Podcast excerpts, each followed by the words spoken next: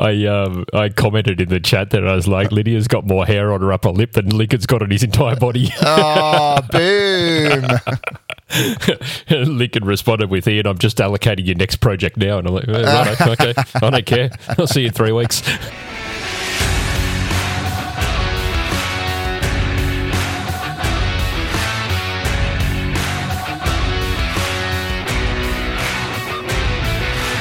Welcome to GCP Life, episode number 43 for the 30th of June 2023. GCP Life is sponsored by Kasna. At Kasna, we make your Google Cloud solutions possible. And I'm your host, Stephen Bancroft. On today's show, what has Google gone and done now? We look at a few new Google features, plus security and breaches, and the Australian government turns the screws a little more on cyber crooks. But before we get to any of that, I'd like to introduce the co-host of the show, Ian Brown. How you going, Ian? I'm good, Banky. How you doing, mate? Oh, mate, mate, mate, mate. What a week! What a week it has been. It is the last day. We're actually record- we're actually recording a little bit earlier, and oh, it's just I've just had the biggest weight lifted off my shoulders. I tell you Yeah. what, so I'm feeling fantastic. No, it's it's it has been a bit of a oh, it's been a good week. I've I've finished up a project this week, and uh, yeah, just looking forward to getting on the road now. Yeah, that's right. Because we'll, we'll be meeting up uh, what on Monday. Yep. Uh, I've got uh, a five hour drive on Sunday, and then about the same, about five or six hours drive on Monday uh, to come to your place, Yep. and then we're off for three weeks. That's it. So, yeah, Yeah, looking forward to it. Really looking forward to it. really looking forward to it. The preparation has been insane. Yep. Um, yeah, we've had multiple meetings, haven't we? And Yeah. we've got lists, lists, Lists lists, and lists of long. things, things.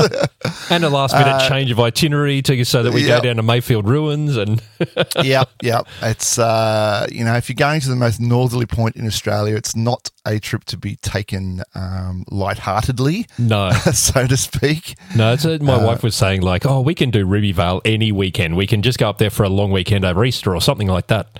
But north of Cairns, well, probably north of Rockhampton, that's a that's a week's trip. Like It it's a week to get up yeah. there. Yeah, that's right. It gets difficult, and you really got to plan. Um, I went out and did a shakedown trip last weekend, um, and uh, yeah, things went pretty well uh, with that uh, new bar I put on the back and everything. Every, everything seemed to go pretty well. No dramas there. Uh, lights all worked, which was good. Nice. Um, but it was cold. We had that big cold snap come through the east side of Australia, and uh, everyone's been feeling it up and down the coast. There's been heaps of snow, uh, but yeah, it was cold. But but uh, yeah, no major dramas to report. So I'm Oh, that's awesome. Pretty confident, yeah. I just did the uh, the last service on the vehicle before we before we head off, and I couldn't get the the bleed screw on the on the diesel fuel filter um, opened up so that I could drain it out before I took it off. And um, and I don't know whether I was turning it backwards or not. I don't really know, but I, I just cou- I couldn't get it undone. So I just went, oh well, I'll just unscrew it, and I'll accept the fact that I'm going to slosh a bit of diesel on the inner guard. Yeah, no, it wasn't just slosh a little bit of diesel on the inner guard. it was, was all everywhere. the diesel. it still smells of diesel. yep, this is the way things work. yep. But uh, yeah, look, we are recording this one a bit early. On we're recording Mm. on the Friday afternoon. I'll I'll publish it next Friday, so it's a week early. Um, and I'll publish it whilst we're on the road. Yeah. But uh, also towards the end of the trip, we are going to record our next show on the road. We are. So um, it'll be much. We'll be very similar. I've done this before. I was at Winton um, this time last year actually, and and recorded a show on the road. So um, yeah, expect uh, to hear a little bit about the area we're in. You know, we'll probably pick up a little uh, tourist pamphlets or something and give you a little bit of info on the area that we're in, And incidentally, the next one we're going to record, it'll be just a little bit east of Winton. We'll be at Longreach. Yeah, that's well, not that far at all. Exactly. Yeah. Um, so that that should be fun, and we'll be in the same. I'm going to say room, but caravan together. Camp- so that'll be unusual. Sitting at the That'll dining table at my camper trailer. That's it. so um, yeah, that's we've got all that to look forward to. But look, like I said, this week's been really busy, and to cap it all off, literally this morning I went and sat a certification yeah, how'd you go? at the Google Cloud Professional DevOps certification. It's a recertification. It's the second time I sat it, and I passed. Yeah, nice. Congratulations. Uh, thank you, thank you. Um, boy, oh boy, do they love their GKE? Oh, well, Oh my goodness. I would say 50 to 70% of the questions had the three letters together GKE in some form or another. yeah. Well, that's it's They are pushing it hard. yeah. That that and serverless are the two big things for Google. Like if you're going to move into Oh. GCP, go into I- serverless and E. GKE. Cloud Run, Cloud Run, sure, there were Cloud Run questions, but nowhere near the level that they were pushing GK. GK. Mm. Now, look, I've, I've, my admission is I don't know much. I've not really used GKE in Enga. I know heaps about GCVE and Google networking, but not so much GKE. I know you love your Kubernetes. Yep. Um, so I, I've got to, I've got to solve this problem. Um, my one of my favorite Zen sayings is the obstacle is the path. Right. So Yep. If there's something you don't know, then that's the way forward. So when I get back from this trip, I'm going to set myself up a GKE cluster here. I might do Kubernetes the hard way and just build it from scratch Yeah. and just learn how this all works from top to bottom. Um, but uh, yeah, so you you'll hear look forward to hearing me some tech some you know tech adventures on that one. Nice. But uh, yeah, if uh, if you're looking to sit that cert now, um, my strategy for it was I went back and I reviewed a Cloud Guru training. Now that is out of date. Mhm. Um, now the reason I did do that though is because when I went and did the sample questions, they only give you 13 sample questions. Um, they were exactly the same as two years ago. The sample Yeah, right. questions were exactly the same. And I thought, hmm, maybe they haven't revved the exam. I'll do the cloud. I'll go through the cloud guru stuff anyway, um, which wasn't completely invaluable. Like I, I needed to refresh on that anyway. Hmm. But but that was enough to get me through. And then sort of my experience knowing how if you know how service accounts work and um, you know uh, w- workload, you know, uh, it was a workload federation and things like that, um, workload identity federation then you find you can get through. And if you you know you print you know uh, principle of least, Least privilege, privilege, yep. And yeah, and those kind of concepts, SLO, SLA, SLI, then you can you can factor what's going on in the question. You can figure it out in the, what's going on in the question. Were there a few questions where I just had no idea? Absolutely, there were. Like, I just had to stare blind, just dumbly at some of them and go, "I literally have never heard of this before." Let- There's let's at least two or three like that. Russian roulette with the with the answers. Yeah. Let's let's just pick one. Yeah, yeah. So I'm going to have to go and look it up. Some question about setting a, a, a development URL on a on a, a cloud run instance and deploying a development instance. I don't know. I'd never done it before. Um, yeah, so a couple of things like that. But um, you know, as long as you get the rest of them right, you're good. Yeah, Apparently, it it. worked for me, so I passed. Yep. Awesome. No, that's con- congrats, dude. That's awesome. Yeah, and uh, you're studying for the Network Pro at the moment. How's that going? I I am. It's slowly. Yes, no, It's going slowly. Okay. well, I look forward to hear from the, re- the report when you move Yeah, yeah. When I when we get back, I'll finish it off and then I'll go and sit the exam. That's it. I know uh, one of the one of the ladies that we work with. She's actually studying it as well. Um, shout out to Lydia. I had a I had a session with her today to go through calculating CIDR ranges and and all that, which you obviously Ah. need for the network cert. Yeah, yeah.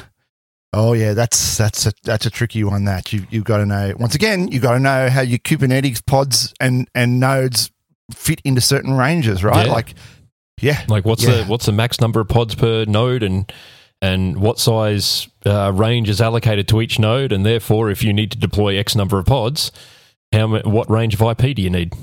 yep, Yeah. Yep. yep. It's all important in that that certification. Mm.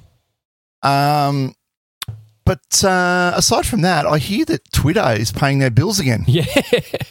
so as it turns out, the new CEO of Twitter has uh, resumed paying for Google Cloud Services. Uh, Yep. uh, Linda Yaccarino, I think is how you uh, how you pronounce her name. Uh, sat down with Twitter and, and reinstated the the uh, the payment of the the bills over uh, the potential lawsuit that was coming their way and, Oh. and loss of service. Now they've cut some deal with them so that they can do like some some mutual deal where Google can advertise on their platform, but Twitter gets credits or something like that. Yeah, that's. It, it- I found this one a little bit interesting. So um, it, it says in the article that we read from IT News, uh, the two companies will explore a deeper partnership that involves Google's advertising spending on Twitter and its use of the social media company's data access tool. Mm. So good if they can work out a deal with Google to to continue paying for the service and and utilizing Google Cloud, then fantastic. It's better than just cutting it off um, as it was before. Yep, yep, yep.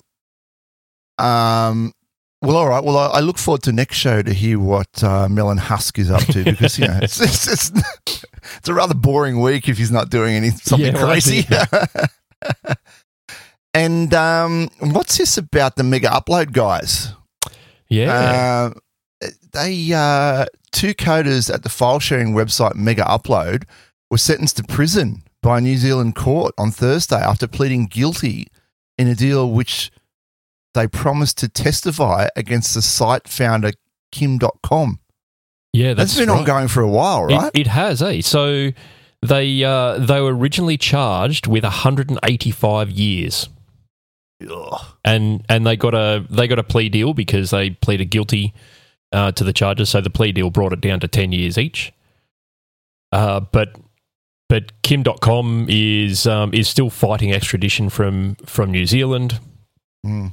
Um, but uh, the the takeaway from this article that I, I found just astronomical was U.S. authorities say that uh, that these three coders, including .com and a fourth Megaupload executive who's since died, had cost film studios and record companies more than 500 million US, which is roughly equates to 726 million uh, Australian dollars, and generated more than 175 million US in in revenue by encouraging paid users to store and share cor- copyrighted materials.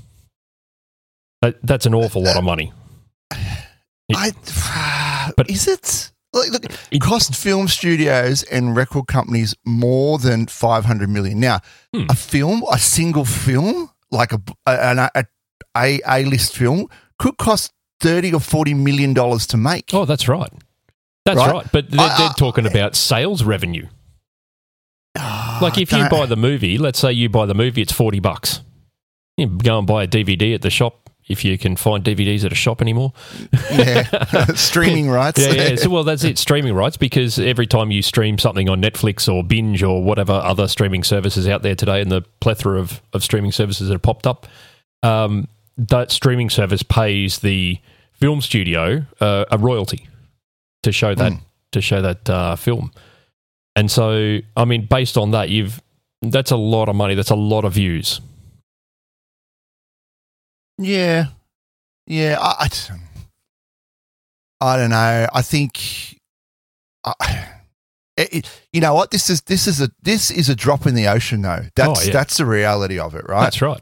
Um, these these the film studios. Look, I'm not advocating for piracy by any means. It's stretch of the imagination. No. But the thing is, the film studios they're still making money, right? They'll, they'll- on on their on their box office opening, you'll see films that still make money Oh yeah. right now it's the long tail of it right that's that's where they're losing out right because once it comes out and it's on a dvd or it's on a streaming service and it gets ripped and it's available for anyone right I think I think it's another one of those things where I think the the film and and music industry is very very late to the party Mm, um, on a lot of things. They always. they Yep. they pushed against digitization of their of their platforms for years and years and years and years. Like Mm. you and I were both around when Napster was around, Mhm, um, and mhm. they fought and and sued Napster a million times then. Yep. Um, and then instead of and then apple it, apple uh, yeah and apple took the torch and ran with it and Yeah. everyone was kicking themselves after that right That's right. So, look, I think to a degree, the record and film studios they got themselves to blame for a bit of it. Um, but Mm. but really and truly, just go and get a streaming service and stream the movie. You don't need to pirate it. but the number of streaming services well don't get me started on that one Uh, I, I feel like we're transitioning into the US where we've just got like a hundred Oh, yeah. different streaming services and Yeah, you've got to no. pay for each one separately. don't go down that rabbit hole. That's that's No. we'll talk about that another time. But you ran into a problem with RSA keys. Now, come on, Ian. This is an old problem. What what did you find with this? Okay, so this is an old problem. Okay, so um, RSA SHA-1 keys uh, have been deprecated since about 2020, about sort of Mm, about mm. Mayish 2020. Uh, however, as of as of the latest release of Ubuntu and the latest release of RHEL, so I'm currently running RHEL 9 on my laptop here, um, and uh, and I was deploying an Ubuntu 2204 LTS machine uh, for a client that I was working on during the week. You can no longer SSH into a machine with an RSA SHA-1 key. So all of your old keys that you've been using for donkey's years that you've never rotated because you know that's hard work, uh, they no longer work. No, don't work. Um, and I, I hadn't noticed the problem because my laptop's on RHEL 9. So automatically, when I generate a key, it generates an E ED25519 key instead of uh, an RSA SHA-1. Yes. Uh, but yeah, no, it's definitely it is now completely obsoleted um, from both Ubuntu 2204 and its derivatives, um, Yep. and and RHEL 9, and I'm assuming Fedora 36 is the same. But uh, yeah, dropped it. So yeah, Yeah. got to update your keys. I uh, I I ran into this problem about twelve months ago uh, when I did update all my containers here locally to twenty two oh four. Yep. And tried to try to connect with my existing keys and nothing worked. Yep. And I had to go around and regenerate a new set of keys. And so I'm, I'm over that hump. I moved through that Yeah. already. There is But yeah, actually one to be aware there of. is actually a workaround. So in in in Linux, you can go into the SSHD config and uh, add a add a parameter in there that says accept SHA-1 uh, signed keys, but really just replace the keys. It's it's They're- honestly they're the better solution. Yeah. And and that parameter is not like a comment or anything. You actually have to go and actively search for that to put it in. Find out Uh, what it it's is, actually a line is. that's not there at all. So what you've got to do is go That's into the I mean, SSH config and and host key algorithms plus SSH dash RSA and pub key accepted key types plus SSH dash RSA. There you go. If you get stuck with that, just uh, rewind the show and Ian can tell you all about how to fix it again. all right, should we get on with some news items? We shall. Let's do it. Let's get on with the news items. Speaking of rants, let's preface this with begin rant Yeah, yeah. slash rant. Open bracket Uh, rant.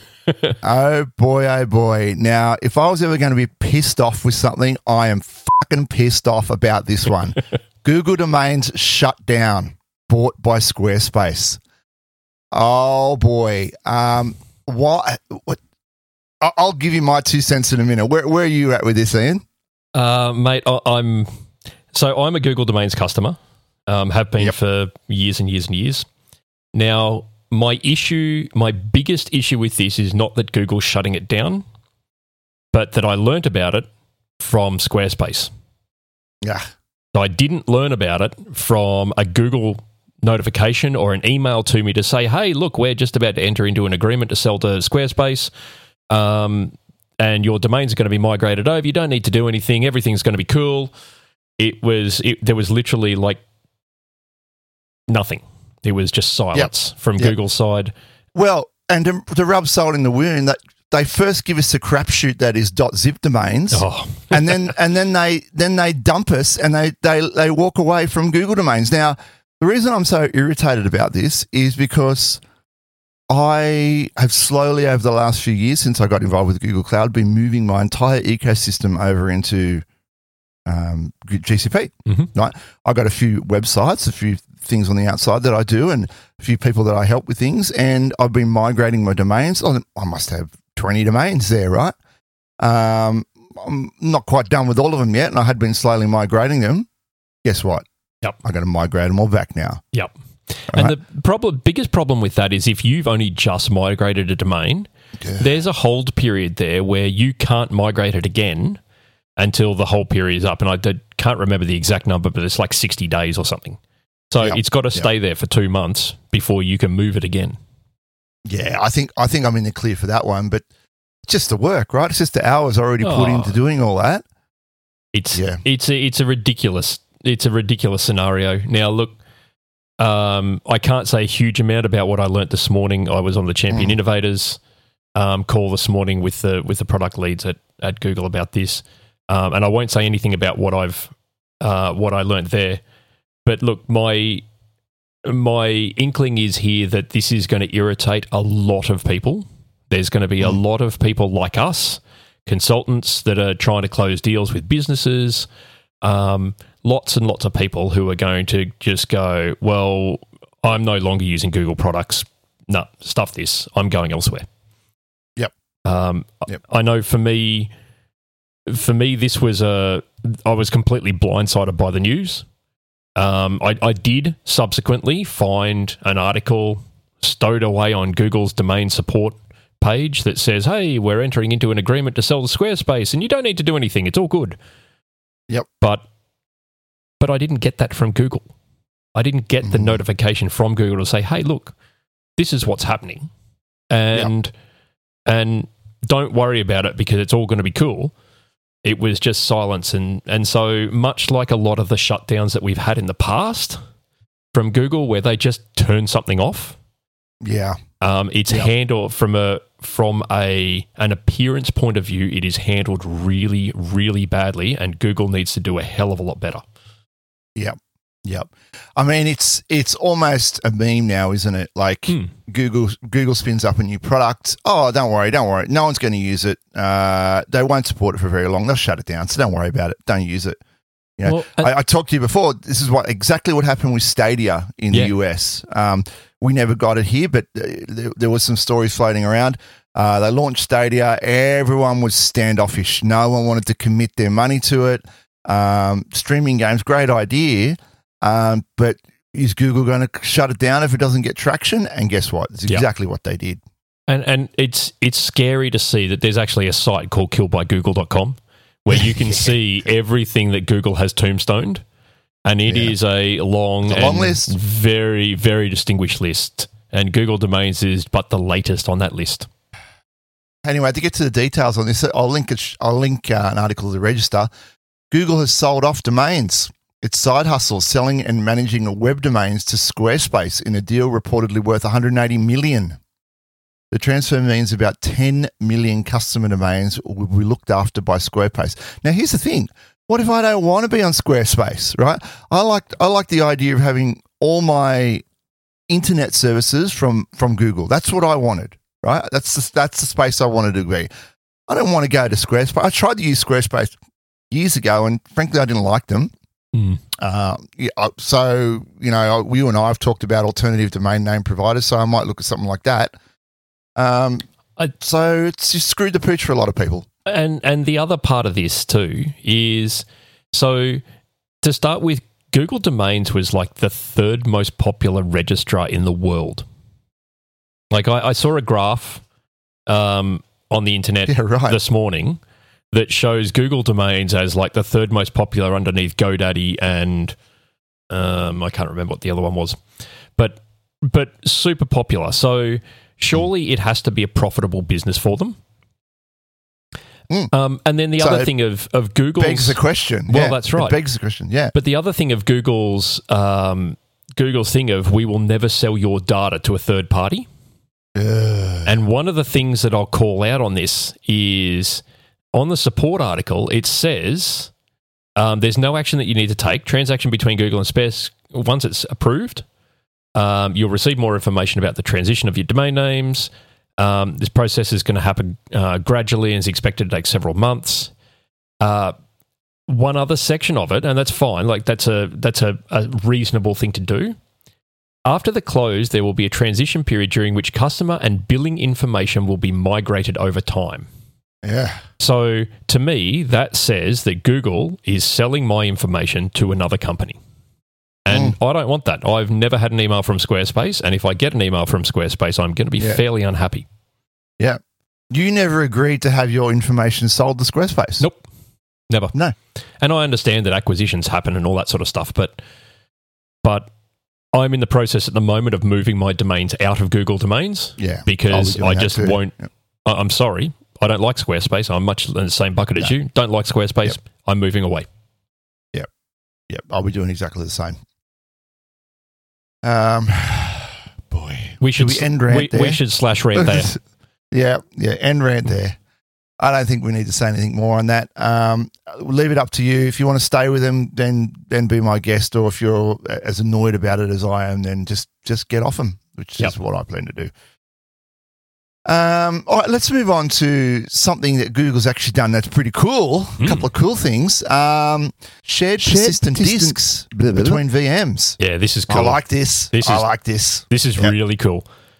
Um, I've been a massive fan of, of shared disks for, for various things, uh, like centralizing your your storage. But Yep. uh, this is this is an awesome an awesome feature to be added to uh, persistent disks in. GCE.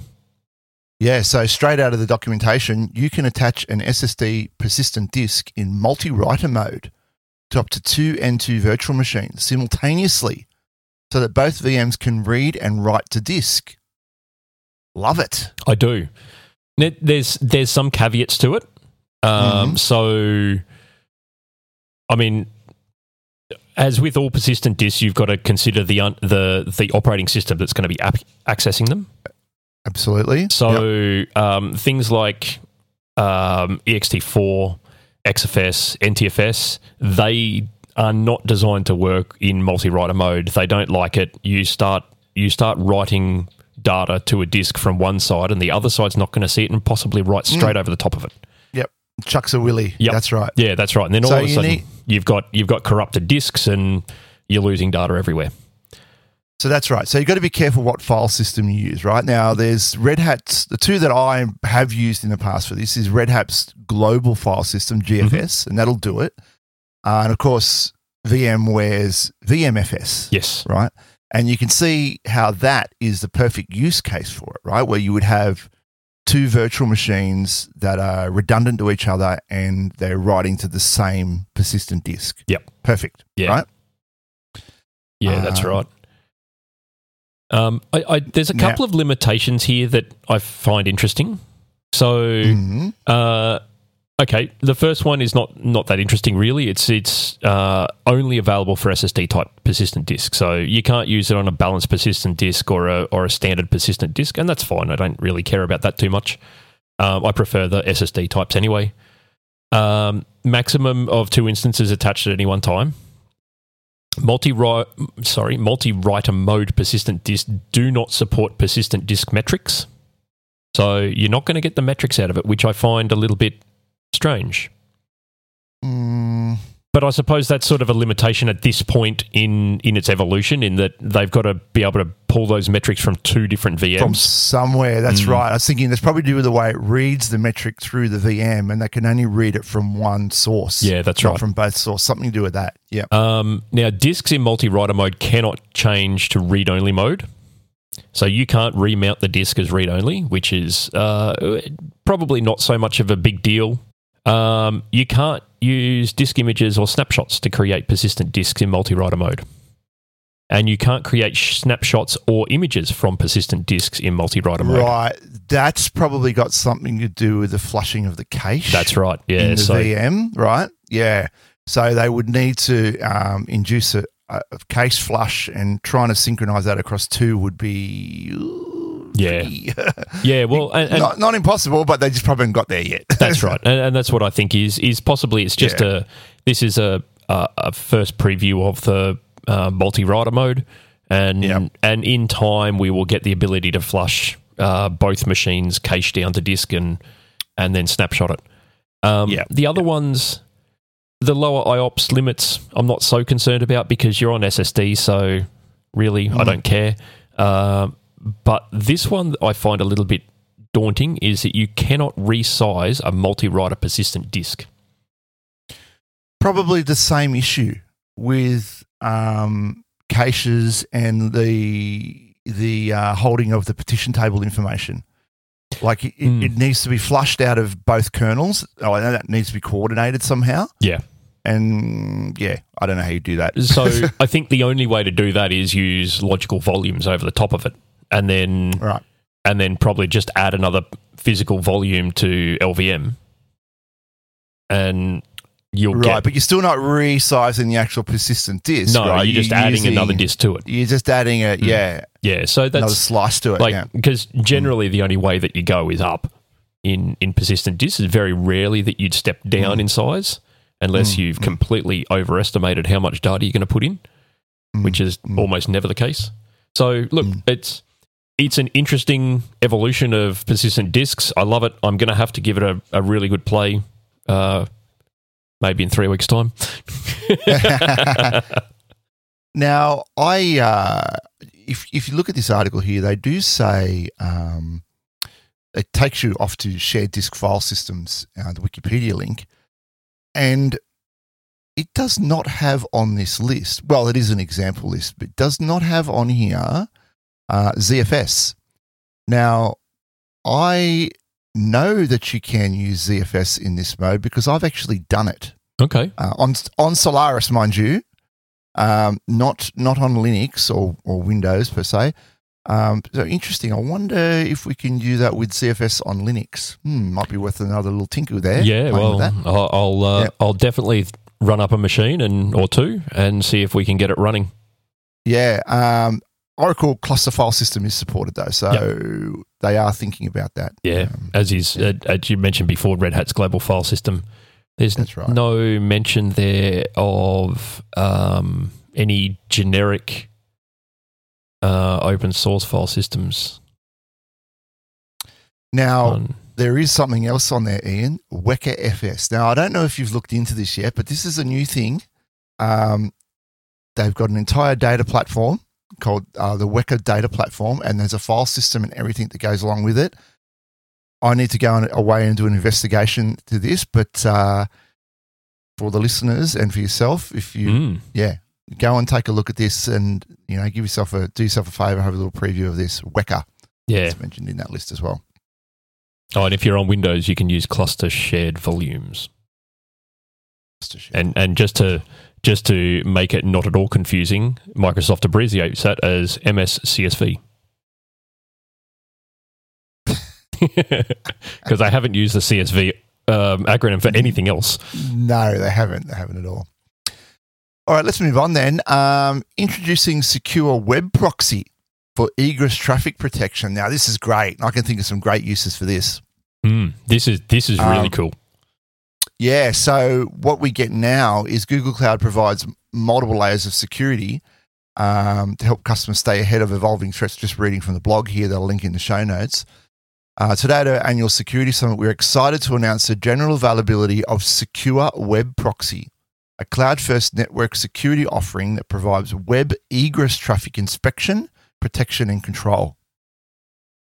Um, so basically, you get a if you've got uh, egress, if you've got compute resources or anything that needs egress access to the internet, you proxy through this device and it will inspect and check and do everything it needs to do uh, to make that traffic as, as secure as possible.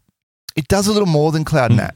Oh, it right? does. It, it gives it, it gives you this inspection point. What it what it's actually doing, it's uh, there's a there's a product called Netskope, and that's that's what Netskope exactly does. Now, in an enterprise environment, you might have something like this set up. You've got a web proxy to go out to the internet, Mhm. and Netskope will inspect. It basically breaks the, the, the TLS connection, inspects the traffic, and then sends it out. So you got some jiggery pokery that happens with all your certificate authorities, but does that's all right. does You the fix that old up. man in the middle? There's a man in the middle, basically a man in the middle. Yep. Um, now, so this is a perfect use case for that. You may have a situation where a client uh, or an enterprise is making the transition to cloud. Um, they have um, a uh, an interconnect going back to on prem, and they may be in a position where they want all their traffic to go back on prem so that they can do their inspection. Now, they might be using Palos, they might be using something like Netskope, uh, but they want to they want to inspect it all. Now, a point in time comes where they want to get rid of on prem and come completely 100% in cloud. Quite often, what they'll do is they'll spin up a, a VM uh, with their appliance on it to do their inspection.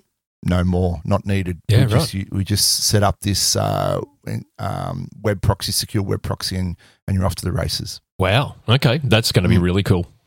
Anything that Really cool, replaces yeah. a Palo Alto is great in my mind. and it's a cloud service, so it's you know minimal configuration, easy to set up. You know, you know it checks all the boxes and it passes all the security validations, et cetera, et cetera. Um, yeah, I, I want to go and have a play with this myself. Really get familiar with this because Mm. I can see for Kasna the potential for this is we're going to have clients come come you know screaming for this for sure. Yeah, definitely. I'd, I'd be interested to see if it suffers from the same issue as Cloud IDS does, where it only scales to a certain point and then you don't guarantee inspection. So, yeah, I'll have to have a look. Well, that well that would be interesting, but you know, you'd have to think about the type of traffic you're putting through it. Now, if you're bringing all your workstation and desktop traffic, you know, because that's kind of the traffic you really need to inspect. Mm. Um, is it going to be that much? You know, probably not, right? Um, another use case might be if you have a workload that needs to reach out to the internet, and if that workload becomes compromised, you want the traffic to be inspected to make sure it's going to uh, legitimate sites and doing what it's supposed to do and do nothing nefarious. So, if that was the case, mm, potentially there could be more a bit, more load required there. Um, I, don't, I don't know how it works. Can we spin up multiple instances of Cloud SWP? No, it Yeah, doesn't. you- It doesn't look like its uh, initial setup steps are are pretty simple. The the Doco's fairly light on at the moment um, Mm, for obvious reasons. It does show it here being in a zone in the Mm. example US West One B. So maybe you can have like One in each. one in each each zone. Yeah, yeah, and that might be a way to sort of spread the load a little bit. Yeah. Um, yeah, so definitely one to check out. Mm. Uh, Yeah, that's uh, I'll- have it. Oh, that's on the list of playing with uh, things to play with when we get back. that's on the list of things to play with. Absolutely. Going to be tied up along with weeks. Kubernetes. Yeah, um, let's move on to security items now. Some big news in security this week. Oh boy, I just just kept firing the things out, and Oh, and Ian, you you've been track following this story about uh, Victoria Fire and Rescue. Yeah, so uh, I, I read about this, uh, the original breach that they had in December last year, uh, and it caused a caused a shutdown of a whole heap of their IT systems. So to the point where uh, their the fire and rescue staff, the responders, were using radios and mobile phones and pages and the likes instead of their their IT platform that they have in the vehicles. Mm. Um, so, so that was back in Defem- December fifteen and sixteen. Yep. This article here that I'll link is December 16, 2022. yep. And then uh, they've come out in the 2022 23 quarter three outcomes progress report and said that the cyber attack on uh, Fire and Rescue Victoria in December 22 continues to severely impact FRV's information and computer technology systems. FRV also reports that it is developing an interim. Uh, uh, sorry, developing and implementing interim solutions to maintain system functionality and data collection functions where possible, However, the time frame for retrieval of data stored in those systems and access to systems and applications is still unknown. And that I find a little bit scary because we are six months down the track from the initial breach, Yeah. and and these guys are developing and inter- implementing interim systems in order to get their systems back online. So At what point do you just chuck it all out and just just rebuild something new? Well, that, and know? that's the thing. It's is it is Yeah. it really worth trying to fix the systems that you've got? Why not just turn them off, spin up new ones, and off you go? build it properly from the ground up. Yep. Yeah, because you know it's legacy band aid on top of band aid Yeah. on top of band aid. Yeah, of course it is. And look, they don't say it, but reading between the lines, and they say it's it's taking them a while to recover the information. It Mm. really sounds like a ransomware attack. It does. It does. But the original article doesn't mention anything, and neither does this one. It doesn't mention No. anything about ransomware at all. Um, there, there is a mention of um, some people suspect it might be ransomware, but there's Mm. nothing about whether it is or not. They're very tight lipped about it, that's for sure. Yep. Um, yeah, well, I, what- I, it's just it's just drawn my curiosity now. I want to know more. Like, let's Well, let's follow this story, Ian, and see what we can find out in the future. I think that I mean that's a that's a a smaller attack compared to to our next one. Yeah. So, um, well, well, let's let's just get through the list here, Yeah. because it's, it's a list this week. Yeah, it is. It's horrible. Medi Medibank staff details stolen after property manager faces cyber breach. So, what's happened here? It sounds like um, Medibank. Oh, I just read from the article here in IT News. Medibank said a file containing names and contact details of staff members had been compromised after its property manager faced a cybersecurity breach. So this is the property manager of Medibank, Yeah. not Medibank themselves, Mm. So because Medibank's still reeling from their last nine point yeah, seven nine million point seven million. um, account customer information given away. Yeah, that's customer information given away. so, uh, so the the actual article goes on and says that it wasn't actually Medibank that was compromised. It No. was one of its property managers uses a file transfer software, MOVEit, and that Yep. was compromised. And a file containing employees' names, email addresses, and phone numbers was stolen. Um, the company added that the file did not have employee bank details, payroll, or home addresses. Regardless, I mean, it's names, email addresses, and phone numbers. It's it's still Mm. that's still a fair whack of data, and correlate that with the all the rest of the data that's been leaked in well the last twelve months from within Australia. Chuck it on the pile. Yep. Chuck it on Yeah, the pile. that- chuck it on the pile. and, and that's literally how a profile is built of you on the dark web is all these Yeah. little pieces of information you might go oh someone stole my email address over here all right so what but someone's also they also know your name over there and they know your phone Yep. number over here and you've had some dude um, calling you and recording you on the phone um, whilst you're they can build up a whole they- profile they, of you. they've Like, got Yep. a whole heap of information on you Yeah, and cl- including you and I, they can get our voices as well. that's right you know, and make can make an AI bot of us, right? well that's it and and you can Yeah. make a very very convincing ai bot of someone Mm, mm. so yet another um, kick in the guts for poor old medibank Yep. And then we get on to um, data leak at Australian law firm spooks government. Now, this is a biggie. this is Now, huge I, I didn't get much. This has literally just landed on my desk this morning. I I found out about this because the the article that we're going to get onto in a minute uh, mentions it.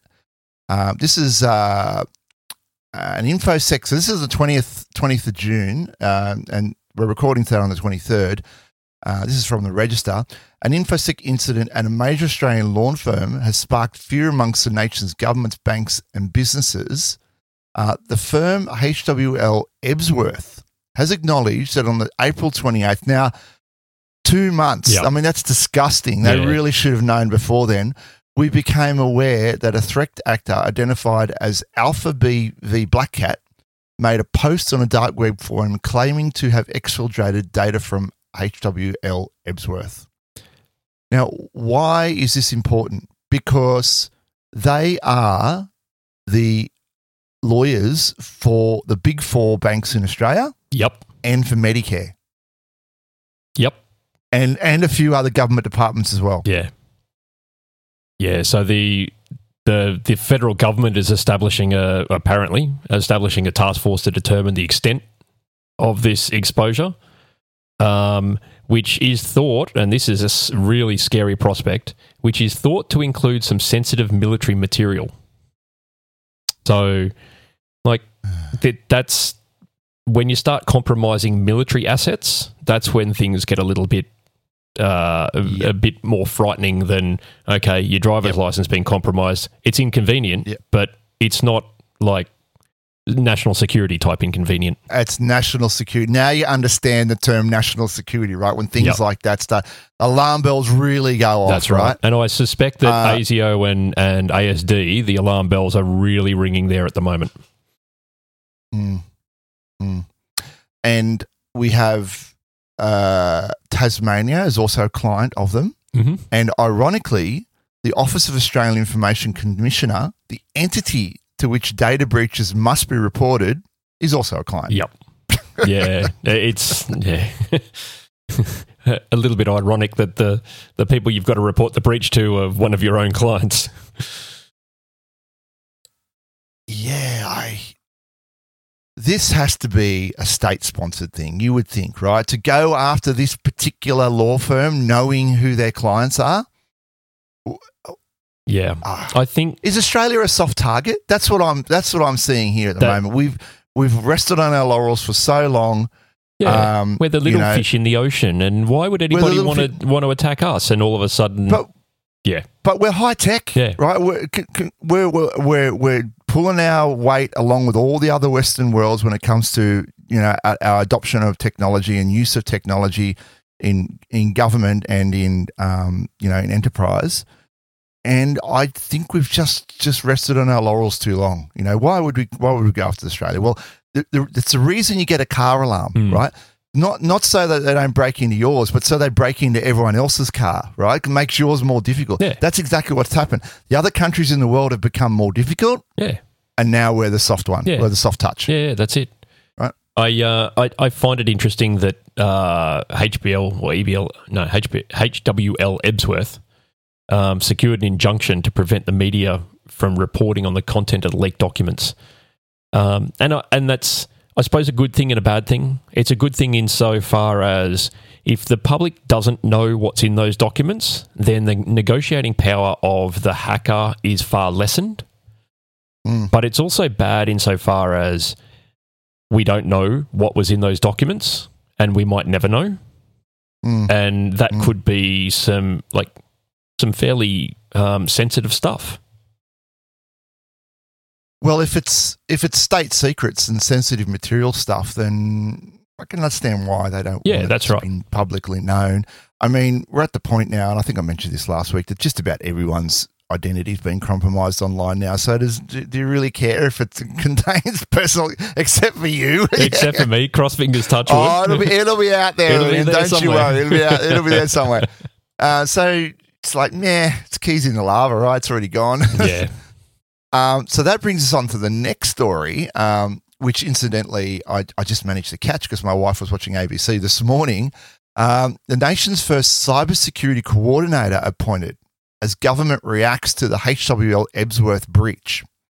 Uh, this is an article on ABC News. Um, Australia's first cyber coordinator has been announced. The federal government reckons with a hack at law firm uh, used by the banks at the federal government. Now, for four months on, and with authorities now looking into a major cyber breach, Miss O'Neill, who's the Minister for um, Home Affairs.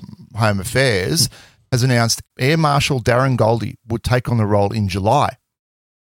So here we are. We have this military guy who's going to take over uh, this cyber incident response group.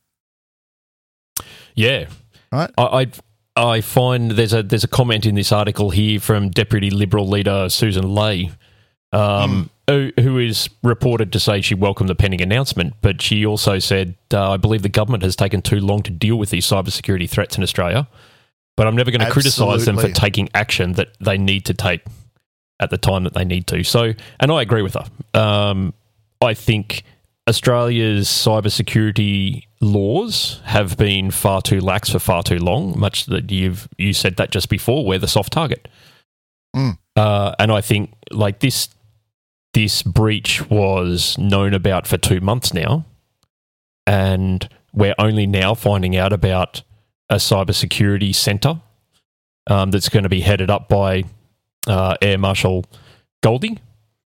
I think that should have been done within weeks of that uh, attack being known. Oh, the Medibank attack. I mean, if Hmm. that, if that wasn't impetus to do it, then then what was? We should have been taking leads from other Western countries that have got similar roles. You know, Yeah. This is the new this is the new battlefront, That's right. right? And it- I, I, I'm I'm not- not trying to sound cliche, right? But it's cyber warfare. It is literally cyber warfare. That is what's happening now. This is the battlefront now That's right. um, you know, we've got a war going on in the world, but even that, right, even though that's a traditional one going on, you're seeing drones. I mean, the, the usage of drones, right, the usage of this kind of modern tech, um, it is all cyber warfare now, and, and, and we're actually on the pointy end of it right now and, and feeling the, pinch of it. Yeah, that's right. We're. Uh, I, I I welcome this. I welcome the Australian Cybersecurity Centre. I think it's a fantastic move. Um, I hope they have enough clout uh, legislated behind them that they can actually affect some real change, though. Um, he might make our jobs a little more difficult, though, Ian. Well, if that's the if that's the price that we've got to pay, then so be it. I'd rather Yeah. I'd rather make the job a little bit more difficult and make customer data a lot more secure than mhm, than make everything nice and simple to do and and uh, and have data breached left, right, and center. left, right, and centre. Yeah, yeah.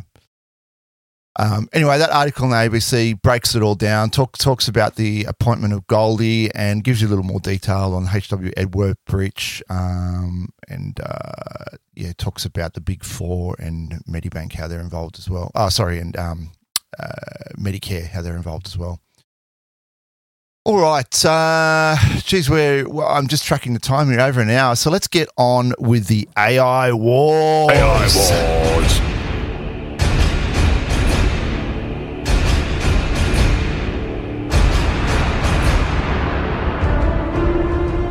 Generative AI support now on Vertex AI is now generally available.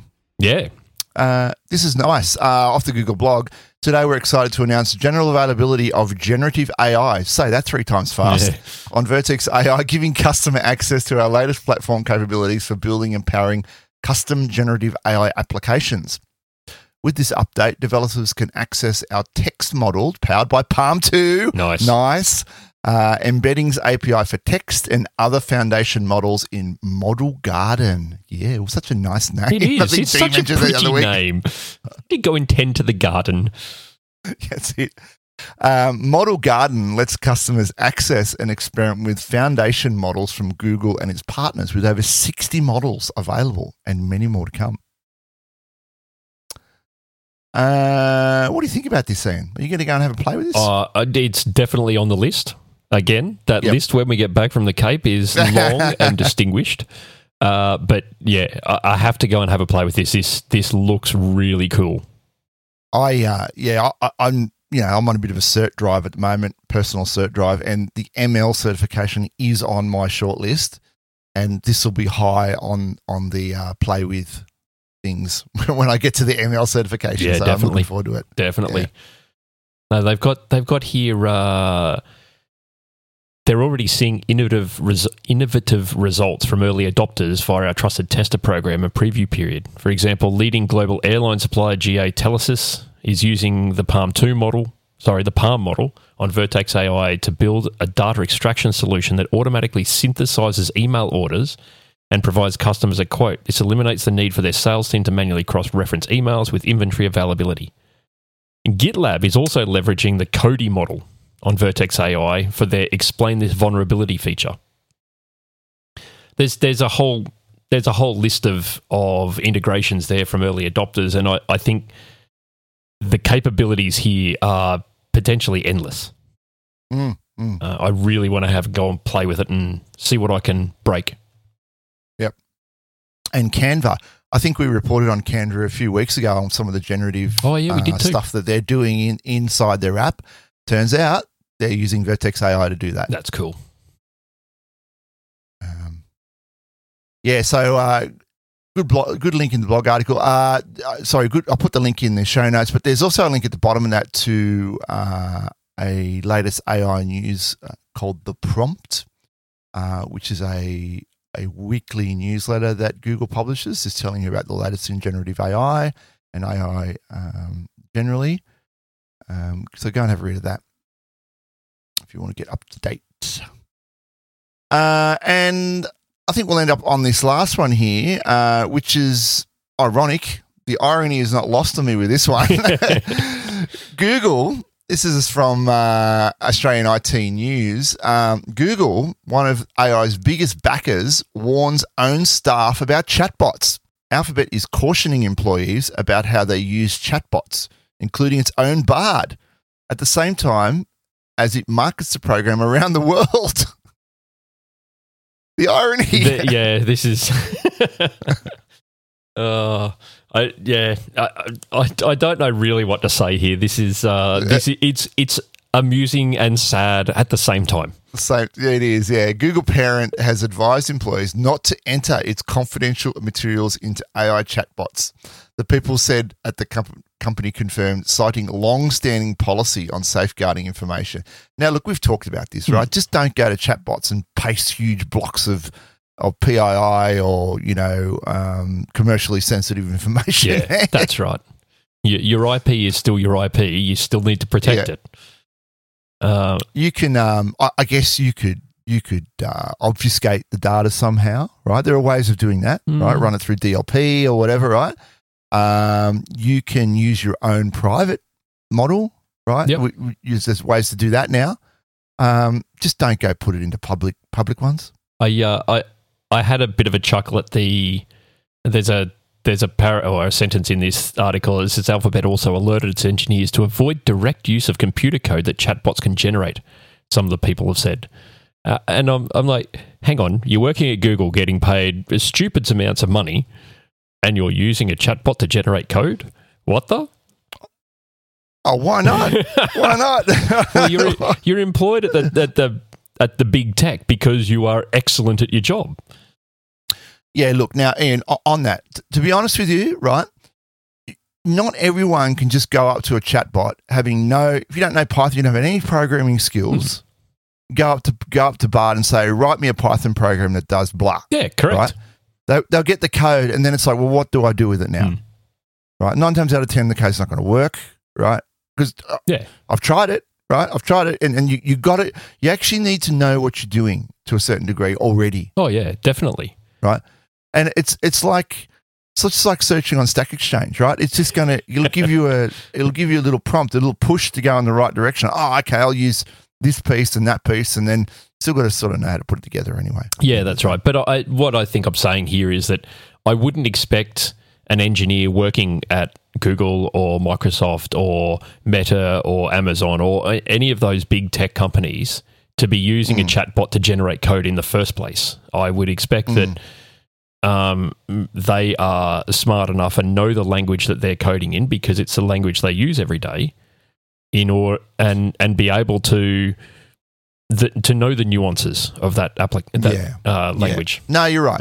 You're right. If they are using it every day and they know it well enough, I mean, it's, it's probably it's an extra step, Yeah. right? It's a te- it's a tedium that they don't need to go and ask it. Just type it out. Just just Yeah. work it out yourself, right? and then Yeah. and then not even that. Like I, I know I know Ruby well enough. I know C sharp well enough. I know Go to a degree, and I know Mm. JavaScript well enough that I could probably go to Bard or ChatGPT and get a block of code written out for me. But I reckon I'd probably spend more time reading through that code, trying to understand what the chatbot has given me, and trying to understand how that fits in, versus just writing it myself. Yeah, yeah, that's right. Yeah, and that's yeah, you're absolutely right there because you know what it's like. Hmm. You know how to code, but you go and look at someone else's code, and you got no idea. right? They've got their head. They're in a they're in a completely different headspace when they write it. It's like you know you, you finish some code off on Friday afternoon, you come back to it Monday morning, you go, "What the hell did I just write?" Or- right? We've all been in that situation. or the days where you used to have uh, enterprise application uh, developers that that used to code with levels of abstraction that are just ludicrous in in the modern world. And you sort of you read it, and they've got an interface that points to an abstract that points to a class, and or, or vice versa, actually. Um, uh, but but is there a need for that level of abstraction? No. Does it benefit the application? Not really. No, So makes it modular to a degree. yeah, but but, but but but yeah, and you you've just touched on an interesting point there, right? Like if you are in that situation where you're writing code at an enterprise level, um, the chatbot's not going to know the nuances of the code base you're on. no, It's not going to know the functions and the classes you've got to call, right? that's right. Mm. Yeah, so I I don't I would never ever advocate for the use of a chatbot to write code in the first place. I mean, if you're a home user and you're just writing a little like dynamic DNS updater in Python or in in Go or whatever it is that you're writing it in, then go for your life. But hmm. don't don't go using it if you're an enterprise. Yeah. Yeah, fair enough. Point taken, Ian. I'll give that one to you. All right, look, I'm seeing an hour and 15 minutes here on the timer, and we have gone on enough today, and I want to get out of here. Yep, it's I've time to some- go and pack the car. It's time to go and pack the car. Can't wait. The next time you hear from us, we will be out in the middle of Queensland somewhere. Yep. and uh, yeah, we'll actually be in the same room. So I'm looking forward to it, and it's going to be a, a fun trip, and we'll tell you all about it. And of course, we'll keep you updated on the latest with Google Cloud as well while we're on the road.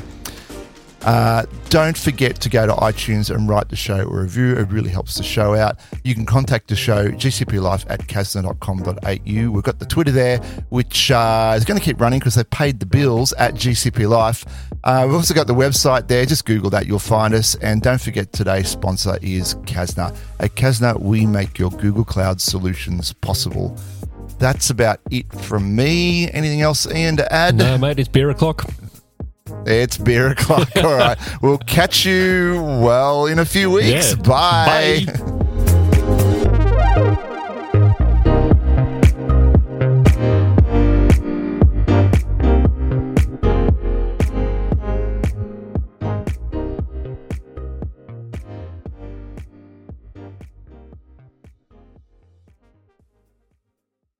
Okay.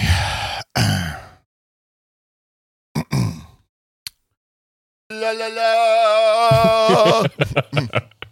La la la. okay. La la la.